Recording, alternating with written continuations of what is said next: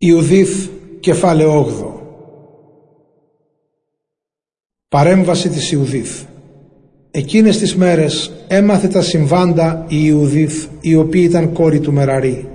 Η άλλη προγονή της κατευθείαν ανιούσα γραμμή ήταν η Όξ Ιωσήφ Οζιήλ Ελκίας Ανανίας Γεδεών Ραφαΐν Αχιτόβ Ηλίας Χελκίας Ελιάβ Ναθαναήλ Σαλαμιήλ Σαρασαδάη και Ισραήλ. Ο άντρας της Ομανασής καταγόταν από την ίδια με αυτήν φυλή και από την ίδια συγγένεια και είχε πεθάνει την εποχή του θερισμού των κρυθαριών. Μια μέρα, εκεί που επιτηρούσε τους εργάτες που έδαιναν τα δεμάτια στον κάμπο, τον χτύπησε ο ήλιος του κεφάλι και πέθανε. Τον έθαψαν στη Βετιλούα μαζί με τους προγόνους του, στο χωράφι ανάμεσα στη Δοθαήμ και στη Βαλαμών.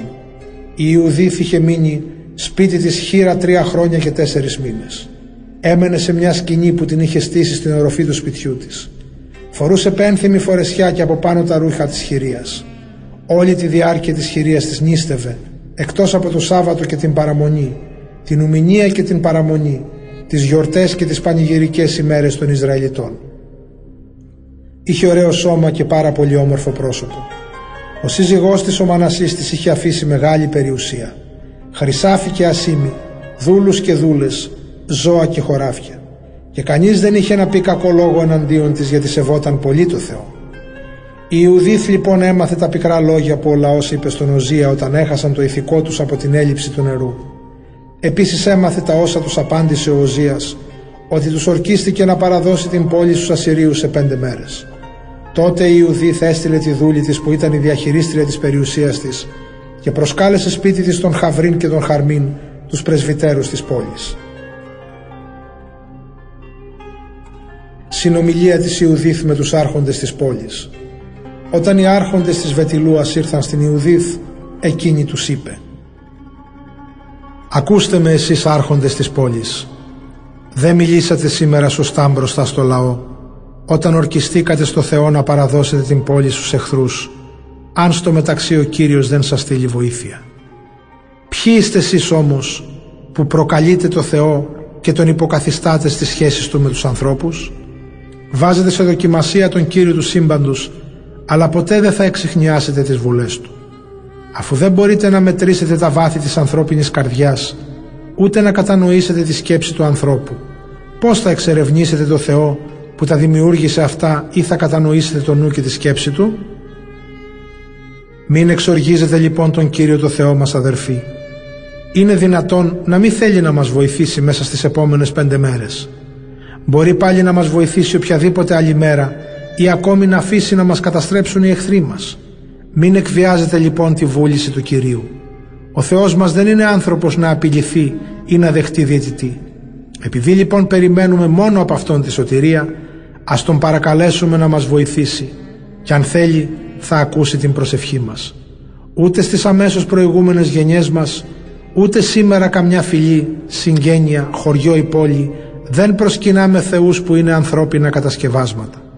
Αυτά γίνονταν τον παλιό καιρό και γι' αυτό ο Θεός παρέδωσε τους προγόνους μας στους εχθρούς μας οι οποίοι τους εξολόθρευσαν και άρπαξαν τα υπάρχοντά τους. Εμείς όμως δεν γνωρίσαμε άλλον Θεό εκτός από Αυτόν και έτσι ελπίζουμε πως και εκείνος δεν θα απορρίψει ούτε έναν άνθρωπο από το έθνος μας. Αν αφήσουμε τους εχθρούς να καταλάβουν την πόλη μας, αυτοί θα κυριέψουν όλη την Ιουδαία και θα λαιλατίσουν τον ναό. Και τότε ο Θεός θα κάνει να πληρώσουμε με τη ζωή μας τη λαιλασία του ναού. Θα τιμωρηθούμε για τη θανάτωση των συμπατριωτών μας, την κατάληψη της χώρας και την ερήμωση των περιουσιών μας. Τα έθνη όπου θα μεταφερθούμε εχμάλωτοι θα μας ταπεινώσουν και θα μας εξευτελίσουν διεθνώς. Τίποτε καλό δεν θα προκύψει από την εχμαλωσία μας γιατί ο Κύριος θα τη μεταβάλει σε όνειδος. Τώρα λοιπόν αδερφοί, ας γίνουμε παράδειγμα στους συμπατριώτες μας. Από μας εξαρτάται όχι μόνο η ζωή τους αλλά και ολόκληρη η περιοχή του ναού και το θυσιαστήριο. Παρόλα αυτά ας ευχαριστήσουμε τον Κύριο το Θεό μας που μας δοκιμάζει όπως δοκίμαζε και τους προγόνους μας. Θυμηθείτε με πόσους τρόπους δοκίμασε τον Αβραάμ και τον Ισαάκ και πόσα συνέβηκαν στον Ιακώβ όταν αυτός ήταν στη Μεσοποταμία της Συρίας και φύλαγε τα πρόβατα του Λάβαν αδερφού της μητέρας του. Ο Θεός πέρασε τους προγόνους μας μέσα από τη φωτιά για να δοκιμάσει την πίστη τους. Έτσι και τώρα Μαστιγώνει εμάς που τον λατρεύουμε για να μας νουθετήσει. Δεν το κάνει για να μας εκδικηθεί. Τότε ο Ουζίας της απάντησε. Όλα όσα μας είπες τα είπες καλοπροαίρετα και κανείς δεν φέρνει αντίρρηση. Δεν είναι σήμερα μόνο που δείχνεις τη σύνεσή σου. Από μικρή που ήσουν, όλος ο λαός ήξερε τη φρόνησή σου και την υπέροχη σκέψη σου. Αλλά ο λαός πεθαίνει από τη δίψα και μας ανάγκασε να του ορκιστούμε ότι θα ενεργήσουμε έτσι. Δεν μπορούμε τώρα να παραβούμε τον όρκο μας. Προσευχήσου λοιπόν για μας, σαν γυναίκα ευσεβής που είσαι, και ο Κύριος θα στείλει τη βροχή να γεμίσουν οι δεξαμενές και δεν θα πεθάνουμε από τη δίψα. Η Ιουδή θα απάντησε «Ακούστε, θα κάνω κάτι που οι συμπατριώτες μας θα το θυμούνται για πάντα. Εσείς σταθείτε απόψε να φυλάτε την πύλη και εγώ θα βγω έξω με τη δούλη μου. Και πριν έρθει η μέρα που ορκιστήκατε να παραδώσετε την πόλη στους εχθρούς μας, ο Κύριος θα χρησιμοποιήσει εμένα να ελευθερώσω τον Ισραήλ. Μη με ρωτήσετε όμως τι θα κάνω. Δεν θα σας πω μέχρι ότου πραγματοποιήσω το σχέδιό μου. Ο Οζίας και οι άρχοντες της είπα «Πήγαινε με την ευχή μας.